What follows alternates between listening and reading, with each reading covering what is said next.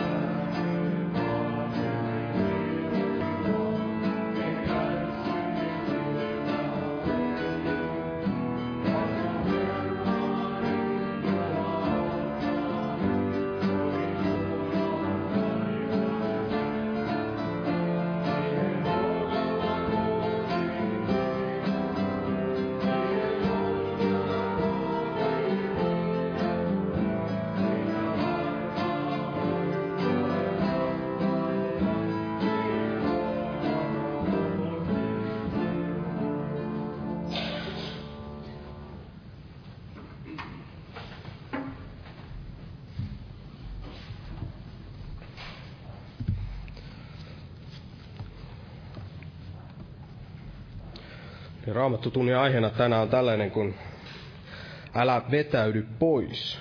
Älä vetäydy pois. Ja täällä, täällä hebrealaiskirjeessä puhutaan tästä luvussa, luvussa 10. Hebrealaiskirje 10. luku ja siinä loppu, loppupäässä eli jakeessa 38. Tässä sanotaan näin, että mutta minun Vanhurskaani on elävä uskosta, ja jos hän vetäytyy pois, ei minun sieluni mielisty häneen. Mutta me emme ole niitä, jotka vetäytyvät pois omaksi kadotuksekseen, vaan niitä, jotka uskovat sielunsa pelastukseksi. Eli minun vanhuskaani on elävä uskosta, ja jos hän vetäytyy pois, ei minun sieluni mielisty häneen. Ja veli puhuu tästä, tästä tänään, mutta Raamatussa on tällainen toisenlainen, toisenlainen pois vetäytyminen myös. Raamattu tuntee toisenlaisen tällaisen pois vetäytymisen ja tämä löytyy muun muassa täältä Luukkaan evankeliumista luvusta, luvusta viisi.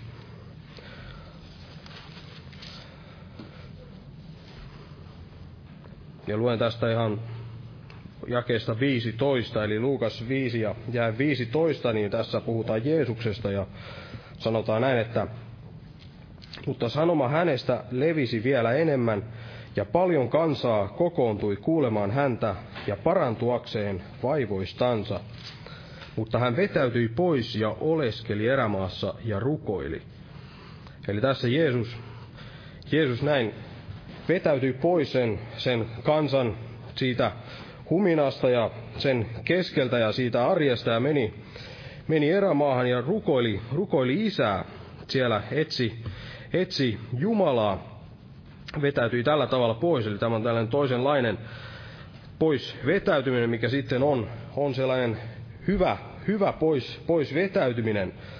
Ja nämä ovat sillä tavalla yhteydessä toisiinsa, että, että jos, jos todella emme, emme näin tällä tavalla niin kuin Jeesus tässä esimerkillisesti vetäytyi pois siitä, siitä maailman menosta ja siitä, siitä arjesta näin vähäksi aikaa näin rukoilemaan, etsimään Jumalaa, jos me emme tällä tavalla näin vetäydy pois, niin silloin voi käydä niin, että me vieraannumme, vieraannumme Herrasta ja silloin on, on helppoa näin, näin vetäytyä pois sillä, sillä väärällä tavalla. Eli vetäytyä pois näin seurakunnan yhteydestä ja, ja Jumalan, Jumalan yhteydestä. Ja en puhu tästä itse sen enempää, kun veli tulee tästä aiheesta puhumaan, eli älä vetäydy, älä vetäydy pois. Mutta jos näin noustaan ylös ja pyydetään siunausta tähän tilaisuuteen.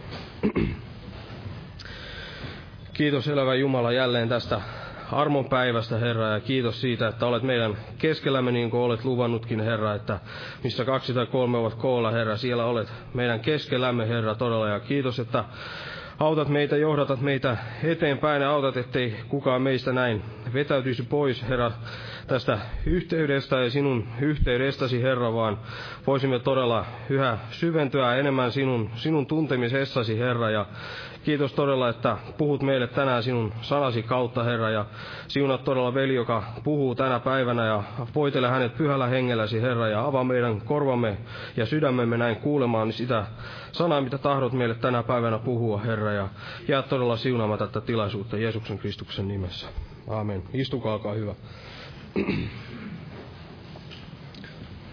Nämä viikon kokoukset jatkuvat samaan tapaan, eli on nämä päivärukouspiirit tässä kello 12 vielä torstaina ja perjantaina, ja sitten huomenna on tämä evankeliointi-ilta ja perjantaina rukouskokous kello 19 ja sitten viikon loppuna nämä kokoukset kello, kello 18 muistaakseni vielä kokous sunnuntaina. Ja lauletaan nyt jälleen yhteinen, lau, yhteinen laulu täältä lauluvihkoista ja tämän laulun aikana kannetaan vapaaehtoinen uhrilahja Herran työn hyvä, hyväksi. Ja lauletaan tällainen laulu kuin 458, 458.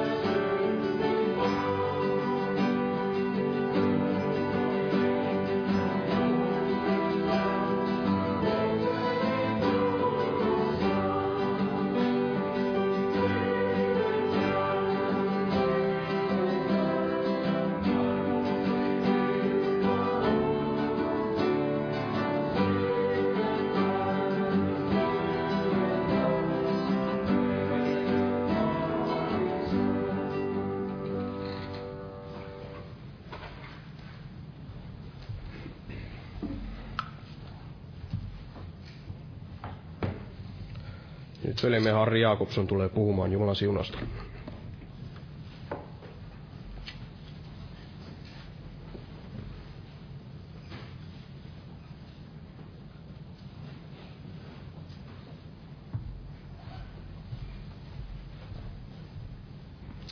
Rauhaa kaikille. Tässä maanantaina kun rukoilin, niin, niin alkoi jotenkin puhutella tämä hebrealaiskirje. Ajattelin, että ehkä Herra haluaa minulle puhua tästä asiasta, ja, mutta sitten pyydettiin pitämään raamatutunti, niin se jotenkin tuli luonnostaa, että on se aihe tämä. Tämä hebrealaiskirjessään tämä on tämä raamatun jae, ja otan tämän lähtökohdaksi saman raamatun jakeen, minkä Jesseveli tässä aloitti. Otan oikeastaan tästä jakeesta 35. Täällä hebrealaiskirjassa siis sanotaan näin. Älkää siis heittäkö pois uskallustanne, jonka palkka on suuri, sillä te tarvitsette kestäväisyyttä tehdäksenne Jumalan tahdon ja saadaksenne sen, mikä luvattu on. Sillä vähän, ai, vähän, aivan vähän aikaa vielä, niin tulee hän, joka tuleva on, eikä viivyttele. Mutta minun vanhurskaani on elävä uskosta, ja jos hän vetäytyy pois, ei minun sieluni mielisty häneen. Mutta me emme ole niitä, jotka vetäytyvät pois omaksi kadotuksekseen, vaan niitä, jotka uskovat sielunsa pelastukseksi. Ja kun ajattelemme tätä hebrealaiskirjettä, niin hebrealaiskirje on erittäin rikas kirje. Ja hebrealaiskirjeellä on tämmöisiä pääajatuksia. En tiedä, ymmärränkö kaikkia pääajatuksia hebrealaiskirjeestä, mutta eräs hebrealaiskirja-ajatus on se ajatus, että nämä hebrealaiset alkoivat uskossaan väsähtää. Heidän uskonsa alkoi vähän niin kuin väsähtää. Ja tämä väsähtäminen, hengellinen väsähtäminen voi tapahtua kenelle tahansa. Ja uskon näin, että monta kertaa ihminen, kun on kauemmin aikaakin uskossa, niin Jumalan tahto varmasti on, että ihminen tulisi palavammaksi ja, ja ihminen enemmän ja enemmän palvelisi Jumalaa. Mutta voi olla myöskin näin, että ihminen uskossaan voi jotenkin niin kuin väsähtää ja uskoelämä sitten alkaa helposti taantua. Ja hebrealaisilla oli nimenomaan vaara tapa tä- tällaiseen. Ja kun nämä hebrealaiset olivat erikoisesti tällaisia hebrealaisia, niin heillä oli vielä sellainen vaara, että he alkoivat palata siihen vanhaan liittoon. Ja tässä hebrealaiskirjassa onkin juuri tämä hyvin merkittävä ajatus tämä, että ei pitäisi enää palata vanhaan liittoon, vaan pitäisi elää tätä uutta liittoa. Tässä puhutaan paljon, erot, paljon verrataan tätä vanhaa liittoa ja uutta liittoa toisistaan. Mutta ennen kaikkea tuli tämä ajatus mieleen, että älä vetäydy pois, niin kuin tässä sanotaan. Jos minun sieluni, jos hän vetäytyy pois, niin minun sieluni ei mielisty häneen. Ja hebrealaiskirje, en tiedä kenen kirjoittama tämä on, mutta voidaan sanoa näin, että pyhä henki on antanut tämän kirjeen ja voidaan ajatella näin, että pyhä henki on kirjoittanut tämän kirjeen koska Raamattu sanoo, että jokainen kirjoitus, joka on pyhän hengen vaikutuksesta annettu tai kirjoitettu, eli tämä on pyhän hengen puhetta, ja pyhä henki haluaa tässä varoittaa hebrealaisia ja rohkaista heitä jatkamaan eteenpäin uskossaan. Ja tässä hebrealaiskirjassa tulee erikoisesti sellainen ajatus mieleen, että että tässä pyhä henki osoittaa, kuinka välttämätöntä on usko, että jaksaa kilvoitella eteenpäin. Tässä puhutaan paljon uskosta. Ja tässä on, tuli mieleen tällainen kolmen asiaa, mitä tässä erikoisesti tässä hebrealaiskirjassa tuodaan esille. Ensinnäkin tässä rohkaistaan kilvoittelemaan. Sitten tässä rohkaistaan luottamaan Jeesukseen ja varoitetaan vetäytymästä pois seuraamasta Jeesusta – Nämä kolme erikoista asiaa tässä on tällä alueella, mitä ajattelin puhua. Tietysti tässä on tämä vanha liitto ja uusi liittokin, mutta sitä en erikoisella tavalla nyt ota esille. Sitten on tässä hebrealaiskirjeen toinen luku. Kun tässä hebrealaiskirjassa puhutaan erikoisesti tästä, että ei tule vetäytyä pois, niin katson joitakin raamatun jakeita tästä hebrealaiskirjeestä, missä tulee esille tämä asia ja hieman vähän muitakin asioita. Tässä hebrealaiskirjeen toinen luku, otan tästä kolme, kolme ensimmäistä jaetta. Sen tähden tulee meidän sitä tarkemmin ottaa vaarin siitä, mitä me olemme kuulleet, ettemme vain kulkeutuisi sen ohitse. Sillä jos enkelien kautta puhuttu sana pysyy lujana ja jokainen rikkomus ja tottelemattomuus sai oikeudenmukaisen palkkansa, kuinka me voimme päästä pakoon? Jos emme välitä tuosta niin suuresta pelastuksesta, jonka Herra alkua julisti, ja joka niiden vahvistamana, jotka olivat sen kuulleet, saatettiin meille, ja niin edelleen. Hebrealaiskirja alussaan ää, kirjoittaja Pyhä Henki tuo esille Kristuksen, hänen täydellisyytensä ja hänen jumaluutensa. Ja tämän jälkeen sitten aletaan puhumaan tästä, mikä hebrealaiskirjassa on tällainen merkittävä ajatus, että älä vetäydy pois. Tässä sanotaan, että, että ette me kulkeutuisi sen ohitse. Meidän tulee ottaa pitää vaarin yhä tarkemmin siitä, mitä me olemme kuulleet, että me kulkeutuisi sen ohitse. Ja sitten sanotaan, että kun enkelien kautta puuttu sana, niin sai tuomionsa, niin vielä enemmän emme voi päästä pakoon, jos emme välitä Jumalan sanasta, jonka Herra puhui itse sieltä taivaasta. Herra alkuaan puhui. Jeesus puhui täällä maan päällä ja hän oli taivaasta tullut ja antoi tämän sanansa. Emme voi päästä pakoon, jos hylkäämme tämän Jumalan sanan. Eli sitä tämä kirjoittaja haluaa, pyhä henki haluaa puhua näille. Hebrealaiskirjat olivat vaarassa kulkeutua ohitse. Ja varmasti on tällaisia vaaroja yksityisellä uskovaisella ja myöskin seurakunnilla. Seurakuntakin saattaa olla hyvinkin palava, mutta sitten voi käydä sillä tavalla, että tapahtuu aivan niin kuin hebrealaisille. Pyhä henki haluaa puhua näin, että, että katsokaa, että te kulkeudu ohitse. Tulee ottaa vaarin siitä, mitä me olemme kuulleet. Ettei tapahdu juuri se sama asia, mitä tai se, mitä varten pyhä henki hebrealaisille näitä asioita puhuu. Ja sitten tässä hebrealaiskirjassa on paljon asioita, en tietenkään voi kaikkia näitä asioita ottaa, mutta pyhä henki tuo esille tämän, ja miten Jeesus voitti perkeleen, ja miten hän itse oli kaikessa kiusattu. Tällä tavalla Herra haluaa rohkaista näitä hebrealaisia. Ja tässä sanotaan sitten jakeessa 17. Sen tähden piti hänen kaikessa tuleman veljensä kaltaiseksi, että hänestä tulisi laupias ja uskollinen ylimmäinen pappi tehtävissään Jumalan edessä sovittaaksensa kans, sovittaakseen kansan synnit. Sillä sen tähden, että hän itse on kärsinyt ja ollut kiusattu, voin hän kiusattuja auttaa. Eli pyhä henki tällä tavalla haluaa tuoda esille tämän asian, että kun tässä varoitetaan menemästä ohitse ja varoitetaan vetäytymästä, että Jeesus itse on voittanut sielun vihollisen. Ja Jeesus itse oli täällä maan päällä ja hän oli kaikessa kiusattu. Sen tähden hän ymmärtää meitä. Hän käsittää ne kaikki vaikeudet ja hän käsittää ne meidän taistelumme ja kaikki meidän heikkoutemme ja, ja kaikki ne asiat, mitkä pyrkivät viemään meitä poispäin Jumalasta. Jeesus itse oli kaikessa kiusattu. Sen tähden voi kiusattuja auttaa. Ja sen tähden sanotaan sitten kolmannessa luvussa. Nämä luvut ovat pikkasen hämääviä, nämä lukujaotukset, koska monta kertaa se sama ajatus jatkuu seuraavassa luvussa, mutta se mielletään jotenkin, että siinä alkaa semmoinen eri jakso. Mutta tässä sanotaan sitten, sen tähden pyhät veljet, jotka olette taivaallisesta kutsumisesta osalliset, kiinnittäkää mielenne meidän tunnustuksemme apostoliin ja ylimmäiseen pappiin Jeesukseen. Eli nyt meidän tulisi kiinnittää mielemme Jeesukseen. Hän on kaikessa ollut kiusattu, hän on voittanut sielun vihollisen, niin sitten sanotaan, että sen tähden kiinnittäkää mielemme meidän tunnustuksemme apostoliin tai Jeesukseen Kristukseen. Eli häneen meidän tulee kiinnittää mielemme, ja hänestä yksin tulee usko.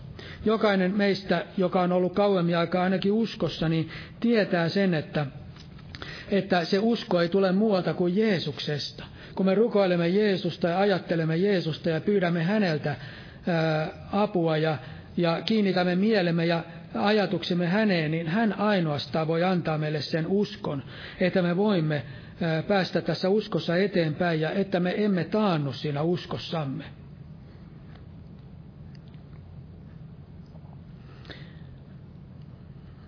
Ja sitten 12 jae otan tästä.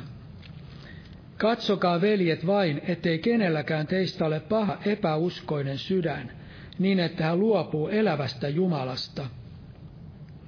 Vaan kehoittakaa toisianne joka päivä niin kauan kuin to- sanotaan, tänä päivänä, ettei teistä kukaan synnin pettämänä paatuisi. Sillä me olemme olleet tulleet osallisiksi Kristuksesta, kunhan vain pysymme luottamuksessa, joka meillä alusta oli vahvoina loppuun asti. Sen jälkeen tässä sanotaan tällä tavalla, pyhä henki tuo esille tämmöisen ajatuksen, tässä puhutaan Israelin kansan vaelluksesta ja verrataan sitä Israelin kansan vaellusta meidän, meidän vaellukseemme, uuden liiton uskovien vaellukseen. Ja sitten sanotaan, että katsokaa, ettei kenelläkään ole paha epäuskoinen sydän niin, että hän luopuu elävästä Jumalasta. Ja tässä me näemme hyvin tämän, että ää, miten hebrealaiskirjassa tulee esille paljon tämä usko. Eli usko on erittäin tärkeä asia siinä, että me voimme ää, kilvoitella ja seurata Jeesusta, että me ala taantua, että me ala vetäytyä pois. Sanotaan, että ettei kenelläkään ole paha epäuskoinen sydän. Eli tämä epäusko on nimenomaan se asia, mikä saa meidät taantumaan ja saa meidät vetäytymään pois seuraamasta Jeesusta. Ja toinen asia, synti paaduttaa ja synti pettää. Niin kuin sanotaan synnin pettämänä, ettei kukaan synnin pettämänä paatuisi. Eli ihminen paatuu. Jos ihmisellä on syntiä, niin synti paaduttaa ihmistä ja synti pettää ihmistä. Ja nämä asiat saavat aikaan sen, että ihminen alkaa vetäytyä.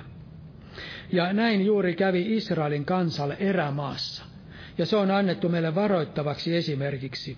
Siellä 15 jae sanotaan, kun sanotaan tänä päivänä, jos te kuulette hänen ääntänsä, älkää paaduttako sydämiänne niin kuin teitte katkeroituksessa. Eli tässä puhutaan Israelin kansasta, nämä oli hebrealaisia, joille kirjoitettiin, he tekivät katkeroituksessa jossain raamattu kansalle käännöksessä sanotaan, puhutaanko tässä kapinoinnista, mutta kuitenkin niin, niin tämä katkeroitu, katkeroituksessa he kapinoivat Jumalaa vastaan siellä erämaassa. He paaduttivat sydämensä, ja ettei kukaan meistä paaduttaisi sydäntään. Ja tässä on tämä ajatus, että jos kuulemme Herran äänen ja huomaamme sen, että Jumala puhuu juuri meille, niin meitä kehotetaan, älkää tehkö niin kuin he tekivät, että me paaduttaisi sydäntämme, kun me kuulemme Jumalan sanan ja kuulemme Jumalan äänen. Ja sitten 16 jae, miten heille tapahtui. Ketkä sitten vaikka kuulivat, katkeroittivat hänet? Eivätkö kaikki, jotka olivat Mooseksen johdolla lähteneet Egyptistä? Mutta keihin hän oli vihastunut neljäkymmentä vuotta, eikö niihin, jotka olivat tehneet syntiä tehneet, joiden ruumiit kaatuivat erämaassa? Ja keille hän vannoi, etteivät he pääse hänen leponsa, eikö tottelemattomille? Eli tässä me näemme, että he napisivat, he kapinoivat, he harjoittivat haureutta, he monella tavalla tekivät siellä erämaassa syntiä.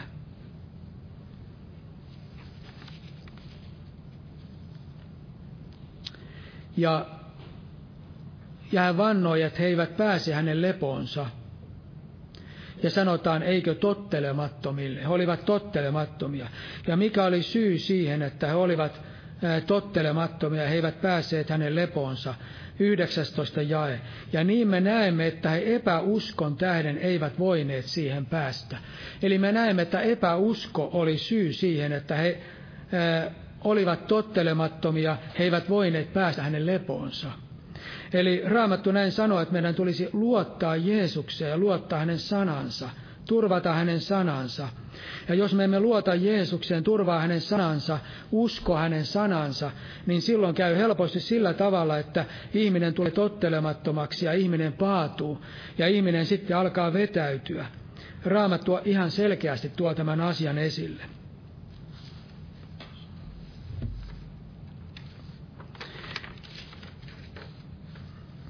Ja sitten tässä neljännessä luvussa tämä ajatus jatkuu tässä. Nyt puhutaan meille. Varokaamme siis, koska lupaus hänen, lepoon, hänen leponsa, päästä hänen leponsa vielä pysyy varmana, ettei vain havaittaisi kenenkään teistä jäävän taipaleelle. Sillä hyvä sanoma on julistettu meille niin kuin heillekin, mutta heidän kuulemansa sana ei heitä hyödyttänyt, koska se ei uskossa sulautunut niihin, jotka sen kuulivat.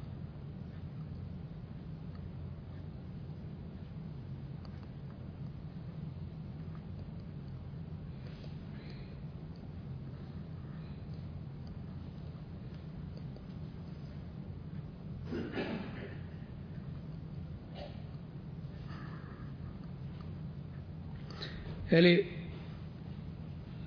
sanotaan, että varokaamme, siis koska lupaus päästä hänen leponsa vielä pysyy varmana, ettei kukaan meistä jäisi taipaleelle.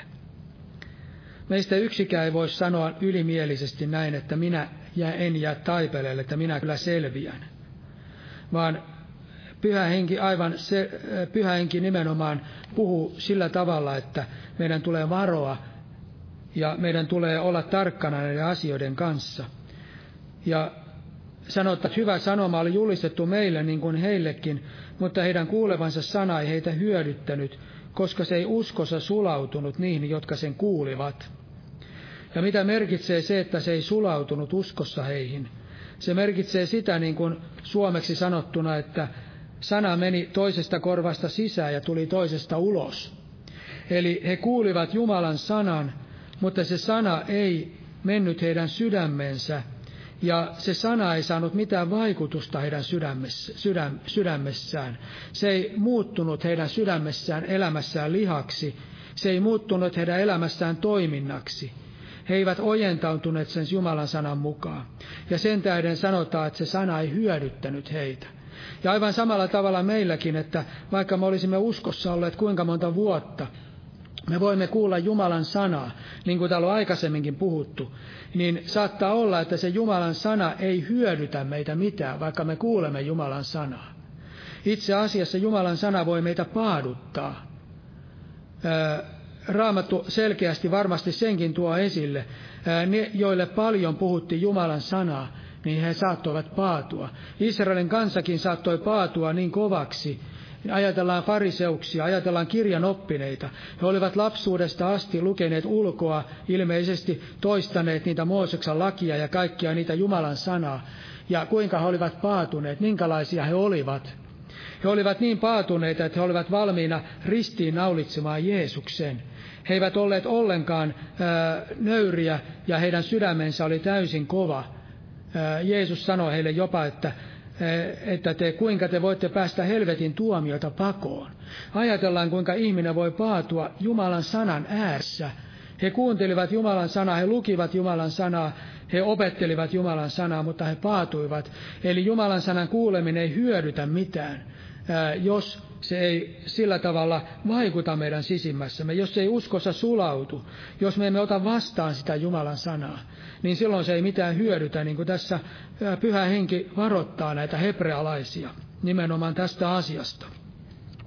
Ja näin tapahtuu aivan varmasti myöskin seurakunnalle. Ajattelemme kirkokuntia, monenlaisia ää, suuria kirkokuntia, missä ää, luetaan raamattua ja niin edelleen, niin monet ovat varmasti kovettuneet hyvinkin koviksi. Eli ei ole elämän, elämää enää missään, niin elämää monessakaan paikassa, tai joissakin paikoissa ainakaan. Ja sitten sanotaan tässä yhdeksäs jae.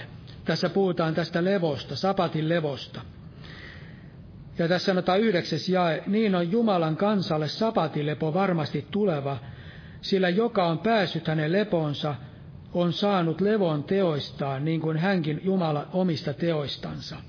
Tässä on itse asiassa aika ihana raamatun kohta.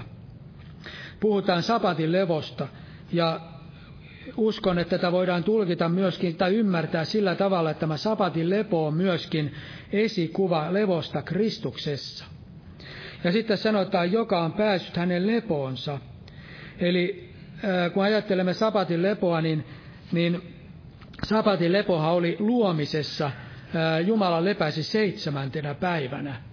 Ja kun Jumala lepäsi seitsemäntenä päivänä, niin sanotaan, että hän näki, että kaiken, minkä hän oli tehnyt, se oli sangen hyvää. Ja sen jälkeen Jumala lepäsi. Ja tämä on, tässä sanotaan, että myöskin meille on sapatin lepo tuleva. Se on varmasti tuleva, kun me kilvoittelemme ja pääsemme perille asti. Ja sitten sanotaan, joka on päässyt hänen lepoonsa. Eli tarkoittaa sitä, että mekin voimme päästä samaan lepoon, missä Jumala on. Ja Jeesus Kristus suoritti täydellisen Kolkatan työn. Hän täydellisesti sovitti meidän syntimme Kolkatan ristillä. Ja nyt kun hän suoritti tämän työn, niin sen jälkeen voidaan ajatella näin, että tuli lepo. Jumala lepäsi. Hän ei tehnyt enää mitään ihmisen pelastumisen hyväksi. Tarkoitan tällä sitä, että hän ei tehnyt mitään enää sovitukseen nähden, koska hän oli tehnyt jo kaiken. Hän oli jo suorittanut sen kaiken täydellisesti. Meidän syntimme oli täydellisesti sovitettu. Kaikki ne asiat, mitkä meitä saattaa painaa, niin oli jo täydellisesti ristillä ää, tuotu, viety Jeesuksen Kristuksen päälle. Ja näin hän sovitti ja kantoi kaikki nämä asiat. Ja sen jälkeen, kun hän nousi taivaaseen ja hän istui Jumala oikealle puolelle, hän ei enää tehnyt mitään. Tapahtui täydellinen tällainen lepo, ja Raamattu sanoo näin, että mekin voimme levätä ää, siinä sapatin levossa, minkä Jumala on, sapatin levossa, se on, tänä päivänä se on mahdollista jo. Tuhatvuotinen valtakuntakin on sapatin lepo. Siellä maailma lepää tuhat vuotta, ää, ja se on se sapatti, mutta myöskin uskovainen voi tänä päivänä saada jo tämän sapatin levon uskomalla Jeesuksen Kristukseen. Ja Herra meitä auttakoon, että me voimme saada tämän sabatin levon, niin kuin tässä hebrealaiskirjassa puhutaan monia näitä asioita, missä opetetaan juuri, millä tavalla meidän tulisi luottaa Jeesukseen. Sanoin tämän itsellenikin, luin tämän hebrealaiskirjan ja ajattelin, että tässä on paljon hyviä asioita minulle, ja tässä on meille kaikille hyviä asioita. Ja sitten tämä jaa 11. Sitten sanotaan, ahkeroikaamme siis päästä, ahkeroikaamme siis päästä siihen lepoon, ettei kukaan lankeaisi seuraamaan samaa tottelemattomuuden esimerkkiä. Ja vaikka äsken sanottiin, että sapatin lepo, puhuttiin sapatin levosta, että joka on päässyt hänen leponsa, niin sanotaan kuitenkin, että ahkeroikaamme. Eli ahkeroiminen ei suinkaan ole ristiriidassa sen kanssa, että ihmisellä on lepo Kristuksessa – ja meidän tulee ahkeroida, ja se ahkeroiminen merkitsee sitä, että meillä on kilvoitus täällä maan päällä. Kun me elämme täällä ja seuraamme Jeesusta, niin me kilvoittelemme kaikkea sitä pahaa vastaan, mikä pyrkii estämään meitä kulkemasta sitä tietä pitkin.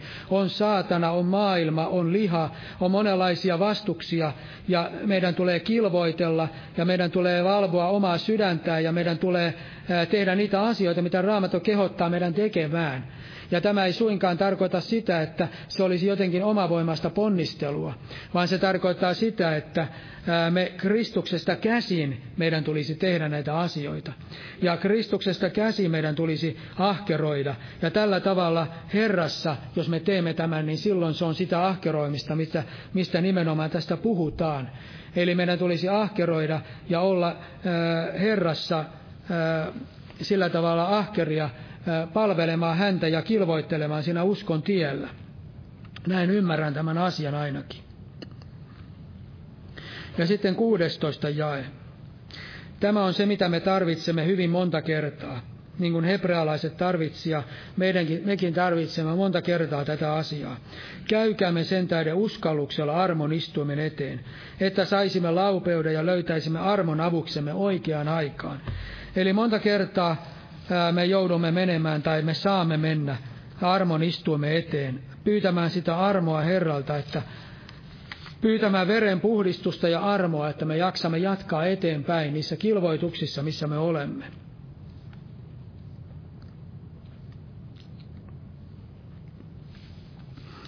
Ja sitten tässä kuudennessa luvussa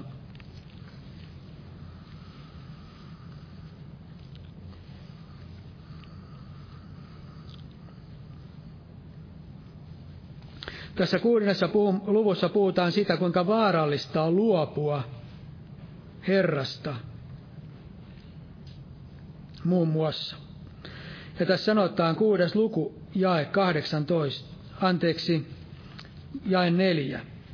Sillä mahdotonta on niitä, jotka kerran ovat valistetuta taivaallista lahjaa maistaneet ja pyhästä hengestä osallisiksi tulleet ja maistaneet Jumalan hyvää sanaa ja tulevan maailmana ja voimia, ja sitten ovat luopuneet taas uudistua parannukseen, kun ne jälleen itsellensä ristiin naulitsevat Jumalan pojan ja häntä julki häpäisevät.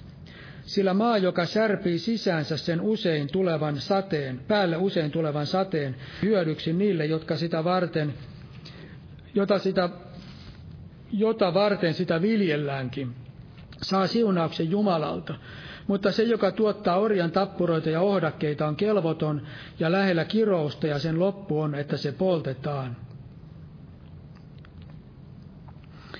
Eli tässä puhutaan vakavia sanoja siitä, että kun Jumala kastelee meidän sydäntämme, se on niin kuin pelto meidän sydän. Ja Jumala kastelee sitä pyhän henkensä kautta ja sanansa kautta ja armonsa kautta. Jumala antaa meille kaikkia hyvää niin jos me olemme kuulleet Jumalan sanaa ja me olemme tulleet osallisiksi tulevan maailman ja voimista, Eli se tarkoittaa sitä, että me olemme kauemmin aikaa ollut uskossa. Tässä ei tarkoita mitään vasta pelastuneita, vaan sellaisia, jotka todella tietävät, mistä on kysymys, ja seuraavat Jeesusta ja ymmärtävät näitä hengellisiä asioita. Niin, vaikka, niin silloin kun kastellaan sitä sydäntä, niin silloin jos se tuottaa jatkuvasti orjan tappureita ja ohdakkeita, niin silloin sanotaan, että se on lähellä kirousta ja se loppu on, että se poltetaan. Sen tarkoitus on se, että se kantaa hyvää hedelmää, mutta se tuottaa pahaa hedelmää, niin silloin se loppu on, että se poltetaan. Eli tässä on tällainen varoittava esimerkki näille, varoitus näille hebrealaisille, että kun sanotaan, että se hebrealaiskirja ajatus on se, että älä vetäydy pois, että mikä vaara siinä on, että ihminen vetäytyy pois. Hän tietää ne asiat ja hän tuntee hengellisiä asioita paljonkin, mutta sitten jos se alkaakin tuottaa pahaa hedelmää, vaikka Jumala siunaa sitä ihmistä, niin silloin se loppu on, että se poltetaan, eli sille todella käy huonosti. Eli tällä tavalla pyhä henki varoittaa heitä luopumasta ja varoittaa toimimasta sillä tavalla, että he vetäytyvät pois ja tuottavat sitä huonoa hedelmää. Mutta sitten sanotaan tässä jakeessa 18, sillä me jakeessa, jakeen loppuosasta, me olemme paenneet pitämään kiinni edessämme olevasta toivosta. Se toivo on meillä ikään kuin sielun ankkuri, varma ja luja, joka ulottuu esiripun sisäpuolelle asti, jonne Jeesus edeltä juoksijana meidän puolestamme on mennyt, tultuaan ylimmäiseksi papiksi Melkisedekin järjestyksen mukaan. Eli tässä taas rohkaistaan ja sanotaan, että meillä on toivo. Ja sanotaan, me olemme paenneet pitämään kiinni edessämme olevassa toivosta. Ja kun ajattelen tätä toivoa, niin kuuntelin kerran erästä puhetta ja tuli mieleen tämä, tai jotenkin avautui eri tavalla tämä toivo. Että tämä toivo ei ole mitään sellaista toivomista, niin kuin ajatellaan tässä maailmassa, että ehkäpä tässä pääsee taivaaseen, toivon pääseväni taivaaseen, että meillä on tällainen toivo. Eli tämä ei ole mikään tällainen epävarma toivo, vaan tämä Jumalan sanan toivo on ää, tällainen varma ja luja. Se tarkoittaa semmoista innottavaa varmuutta siitä tulevasta autuudesta, minkä Jumala on meille antanut. Sellainen, joka kannustaa meitä eteenpäin.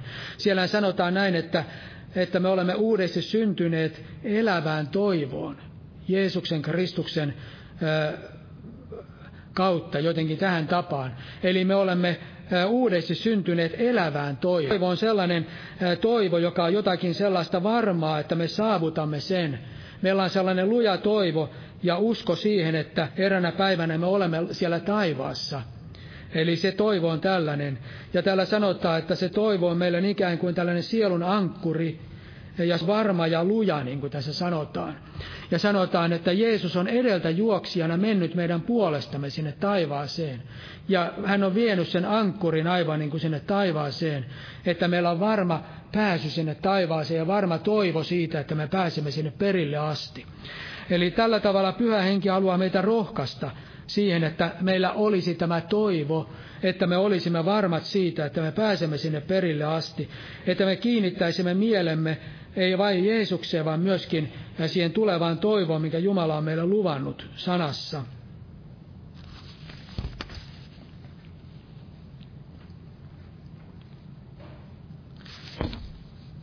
Ja sitten tässä puhutaan hebrealaiskirjassa vanhasta liitosta ja uuden liiton paremmuudesta vanhaan liittoon nähden. Ja siitä verrataan tätä vanhaa liittoa ja uutta liittoa ja opetetaan näitä asioita siitä, että Jeesus on ylimmäinen pappi ja hän voi täydellisesti pelastaa ne, jotka hänen kauttaan Jumalan tyköt tulevat. Eli rohkaistaan uskovia luottamaan Jeesukseen, että hän voi pelastaa täydellisesti, koska hän aina rukoilee meidän puolestamme. Eli tällä tavalla meidän ei ainoastaan tule sanoa näin, että meidän ei tule vetäytyä. Älä tee sitä, älä tee tätä ja älä luovu, vaan meidän tulee ajatella sitä, että Jeesus on voimallinen viemään meidät perille. Ja Jeesus on voimallinen auttamaan meitä, hän rukoilee meidän puolestamme. Hän voi täydellisesti pelastaa meidät. Hän on voimallinen tekemään tämä. Ja sitten sanotaan, että Jeesus on saanut aikaan iankaikkisen lunastuksen. Hän on lunastanut meidät. Ja sitten hän on sovittanut meidät ja, ja me olemme täydellisiä Kristuksessa. Täällä puhutaan juuri näistä asioista. Mutta sitten sanotaan tämä kymmenes luku ja jae 26.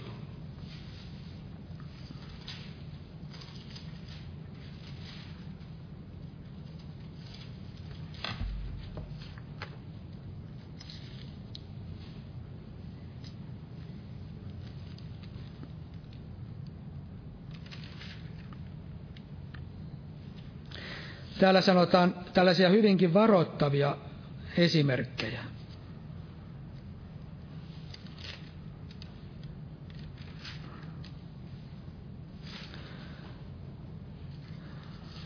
Tässä puhutaan aikaisemmin myös siitä, että miten meidän tulisi käydä esiin 10. 22. jae totisella sydämellä täydessä uskon varmuudessa, sydän vihmottuna puhtaaksi pahasta omasta tunnosta ja ruumis puhtaalla vedellä pestynä. Eli meidän tulisi käydä totisella sydämellä eteenpäin. Eli sillä tavalla halutaan rohkaista. Mutta sitten jälleen varoitetaan hyvinkin vakavasti. Ja tässä sanotaan 26. jae, sillä jos me tahallamme teemme syntiä päästyämme totuuden tuntoon, niin ei ole enää uhria meidän syntiemme edestä. Vaan hirmuinen tuomion odotus ja tulen kiivaus, joka on kuluttava vastustajat. Joka hylkää Mooseksen lain, sen pitää armotta kahden tai kolmen todistajan todistuksen nojalla kuoleman – Kuinka paljon ankaramman rangaistuksen luulettekaan sen ansaitsevan, joka tallaa jalkoihinsa Jumalan pojan ja pitää epäpyhänä liiton veren, jossa hänet on pyhitetty ja pilkkaa armon henkeä.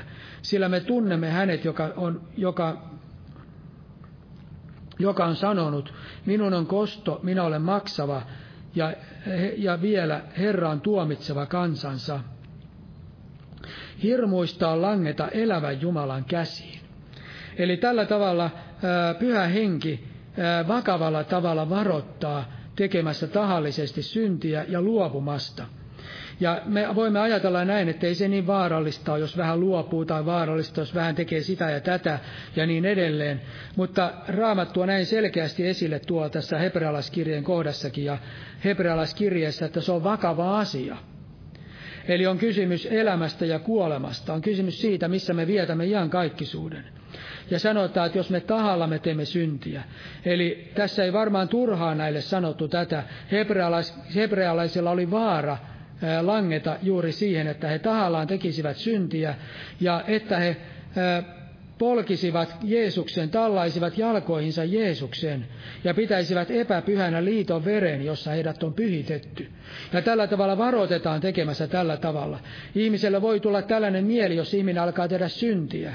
Ja ihminen alkaa sitten paatua, vaikka ihminen tuntee ja tietää nämä asiat ja tahalla alkaa tehdä syntiä, niin silloin ihminen paatuu. Ja silloin ihminen todella, todella polkee jalkoihinsa Jeesuksen Kristukseen. ja, ja sanotaan vielä pilkkaa armon henkeä. Eli ihminen voi mennä niin pitkälle, että hän sitten pilkkaa armon henkeä. Niin silloin sanotaan, että silloin ei ole enää mahdollista uudistua. Eli silloin se on sellainen lopullinen, ää, lopullinen ää, kuoleman synti, niin kuin Raamattu sanoo.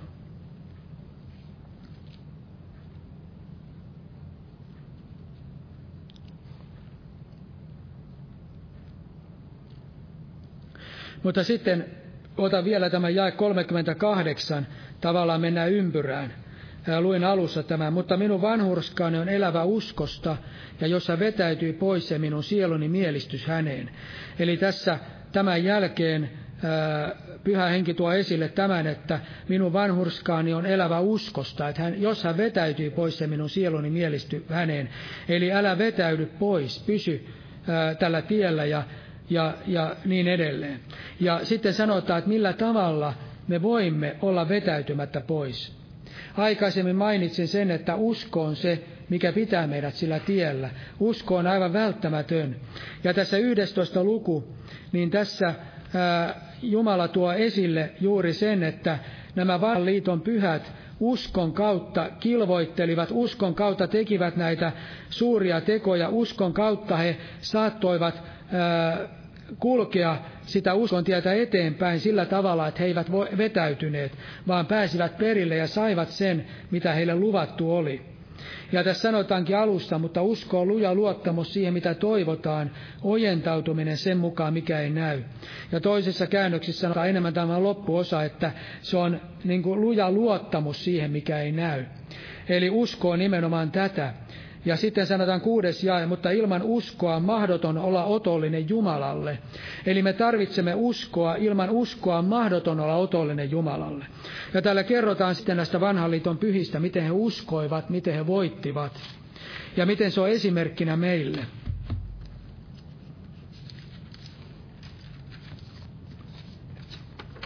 Ja sitten vedotaan tähän vanhan liiton pyhiin, kun sanotaan tässä 12 luku. Sen tähden, kun, minä olen, kun meillä on näin suuri pilvi todistaja ympärillämme, pankaamme mekin pois kaikki, mikä meitä painaa, ja synti, joka niin helposti meidät kietoo, ja juoskaamme kestävinä edessämme olevassa kilvoituksessa, silmät luotuina uskon alkaja ja täyttäjään Jeesukseen. Eli sanotaan, että meillä on suuri pilvi todistajia ympärillämme. Eli nimenomaan nämä vanhan liiton pyhät ovat meille todistajana siitä, että uskon kautta ihminen voi voittaa.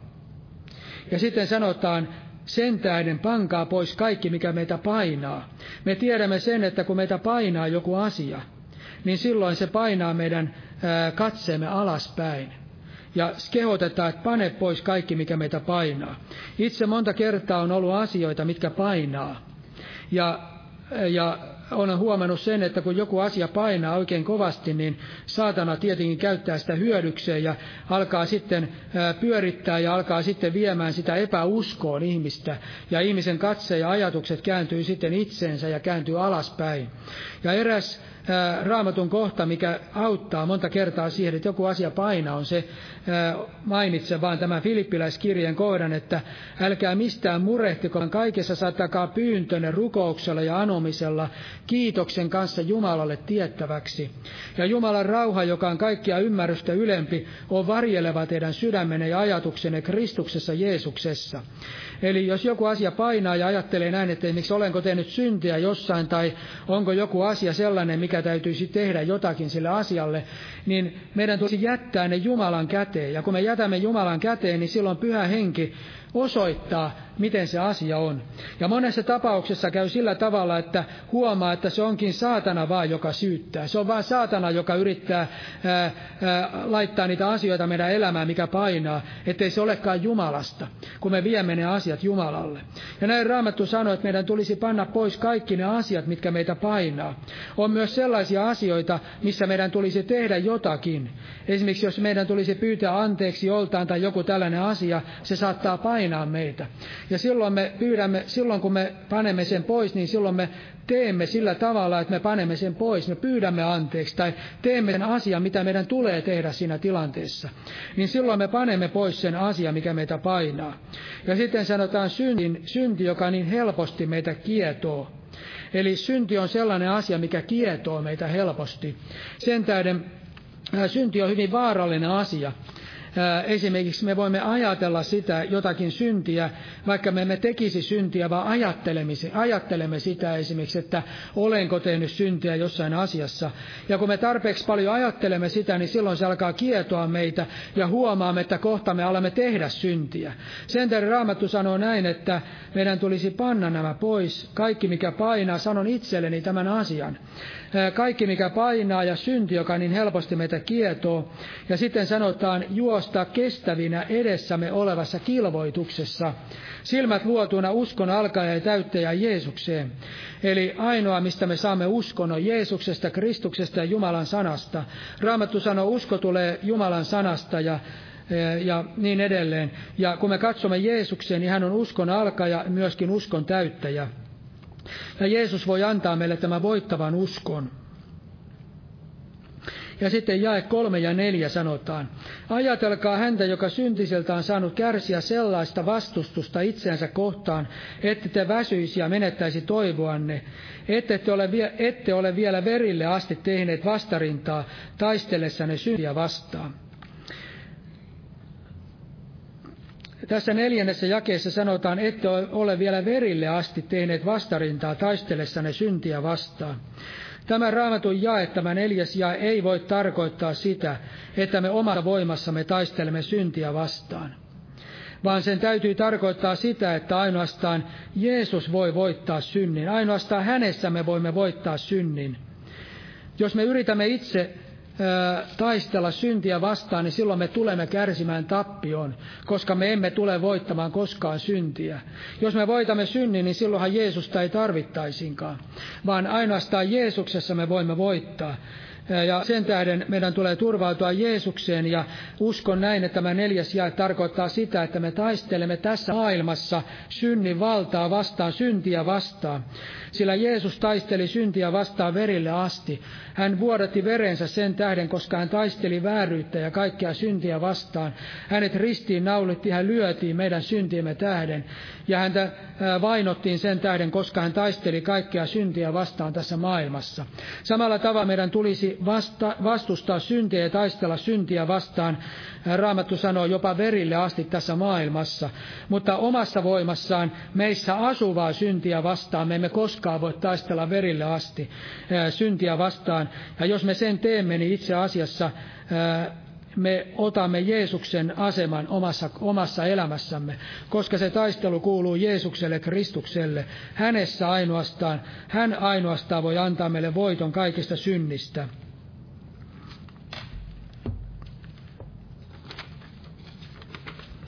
Ja sitten tämä jae 6 ja 7. Sillä jota Herra rakastaa, sitä hän kurittaa, ja hän ruoski jokaista lasta, jonka hän ottaa huomansa. Kurituksessa te kärsitte, Jumala kohtelee teitä niin kuin lapsia, sillä mikä on se lapsi, jota isä ei kurita. Eli tässä me näemme sen, että koska Jeesus näkee meidän sydämemme ja hän rakastaa meitä, jos hän näkee meidän sydämessämme luopumuksen merkkiä, ja hän näkee meidän sydämessämme syntiä, niin silloin hän kurittaa meitä, koska hän rakastaa meitä. Hän ei halua menettää meitä.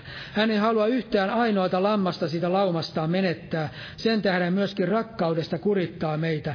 Ja sen kurituksen ei suinkaan tarvitse olla sitä tai saa olla sitä, että me sen jälkeen alamme vetäytyä pois Jeesuksesta, kun me kärsimme jossain asiassa, me kärsimme jonkinlaista kuritusta.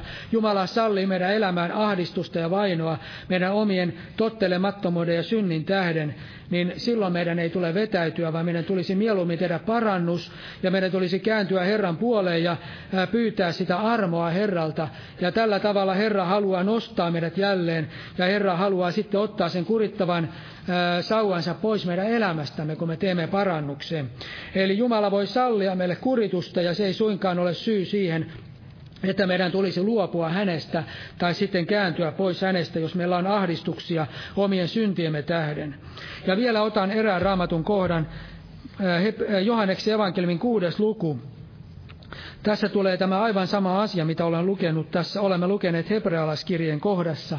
Ja tässä me näemme, miten meidän tulisi suhtautua ää, siihen, jos monet luopuvat Jeesuksesta. Ja sanotaan 64. jae. Mutta teistä on muutamia, jotka eivät usko, sillä Jeesus tiesi alusta asti, ketkä ne olivat, jotka eivät uskoneet, ja kuka se oli, joka oli hänet kavaltava. Ja hän sanoi, sen tähden minä olen sanonut se teille, ettei kukaan voi tulla minun tyköni, ellei minun isäni sitä hänelle anna. Tämän tähden monet hänen opetuslapsistansa vetäytyivät pois, eivätkä enää vaeltaneet hänen kanssansa. Niin Jeesus sanoi heille, kahdelle, niille kahdelle toista, tahdotteko tekin mennä pois? Simon Pietari vastasi hänelle, Herra, kenen tykömme menisimme? Sinulla on iankaikkisen elämän sanat, ja me uskomme ja ymmärrämme, että sinä olet Jumalan pyhä. Eli tässä me näemme, että monet opetuslapset vetäytyivät pois, eivätkä enää vaeltaneet Jeesuksen kanssa.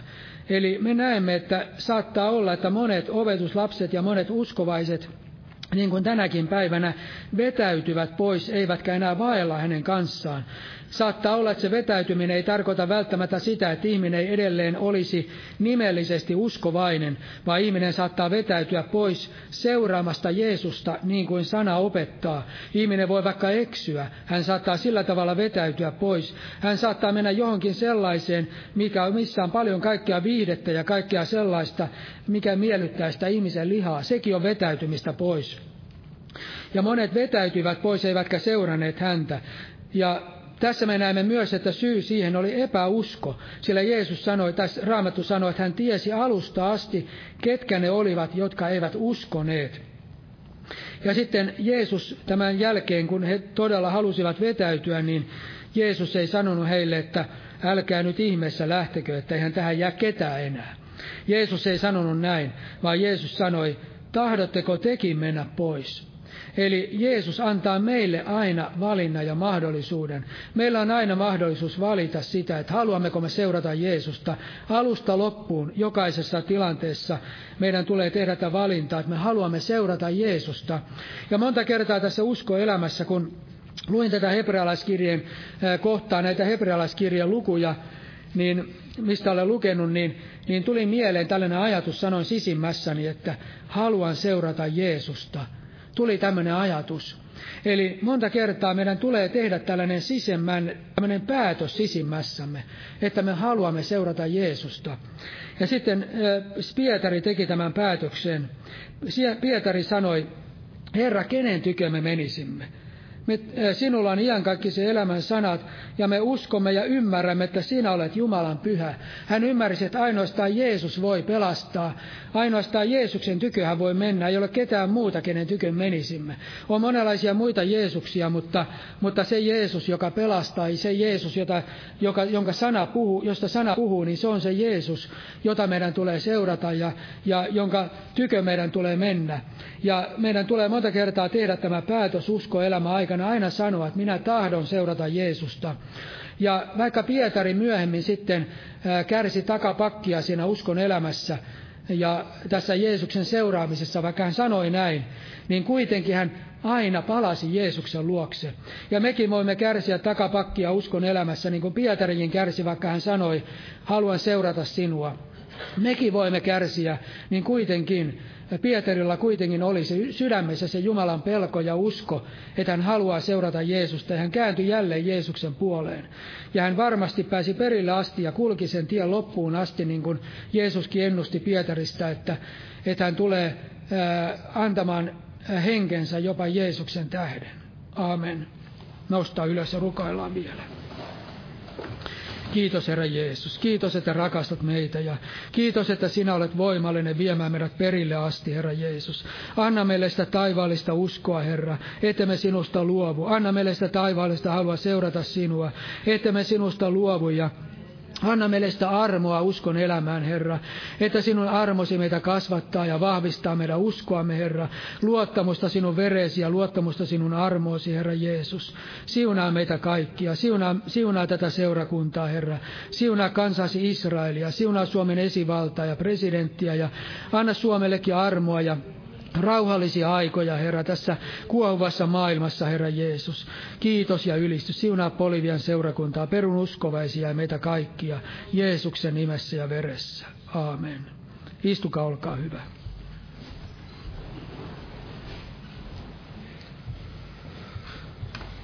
Joo, lauletaan lopuksi yhteinen laulu täältä lauluvihkoista, tämmöinen laulu kuin 463.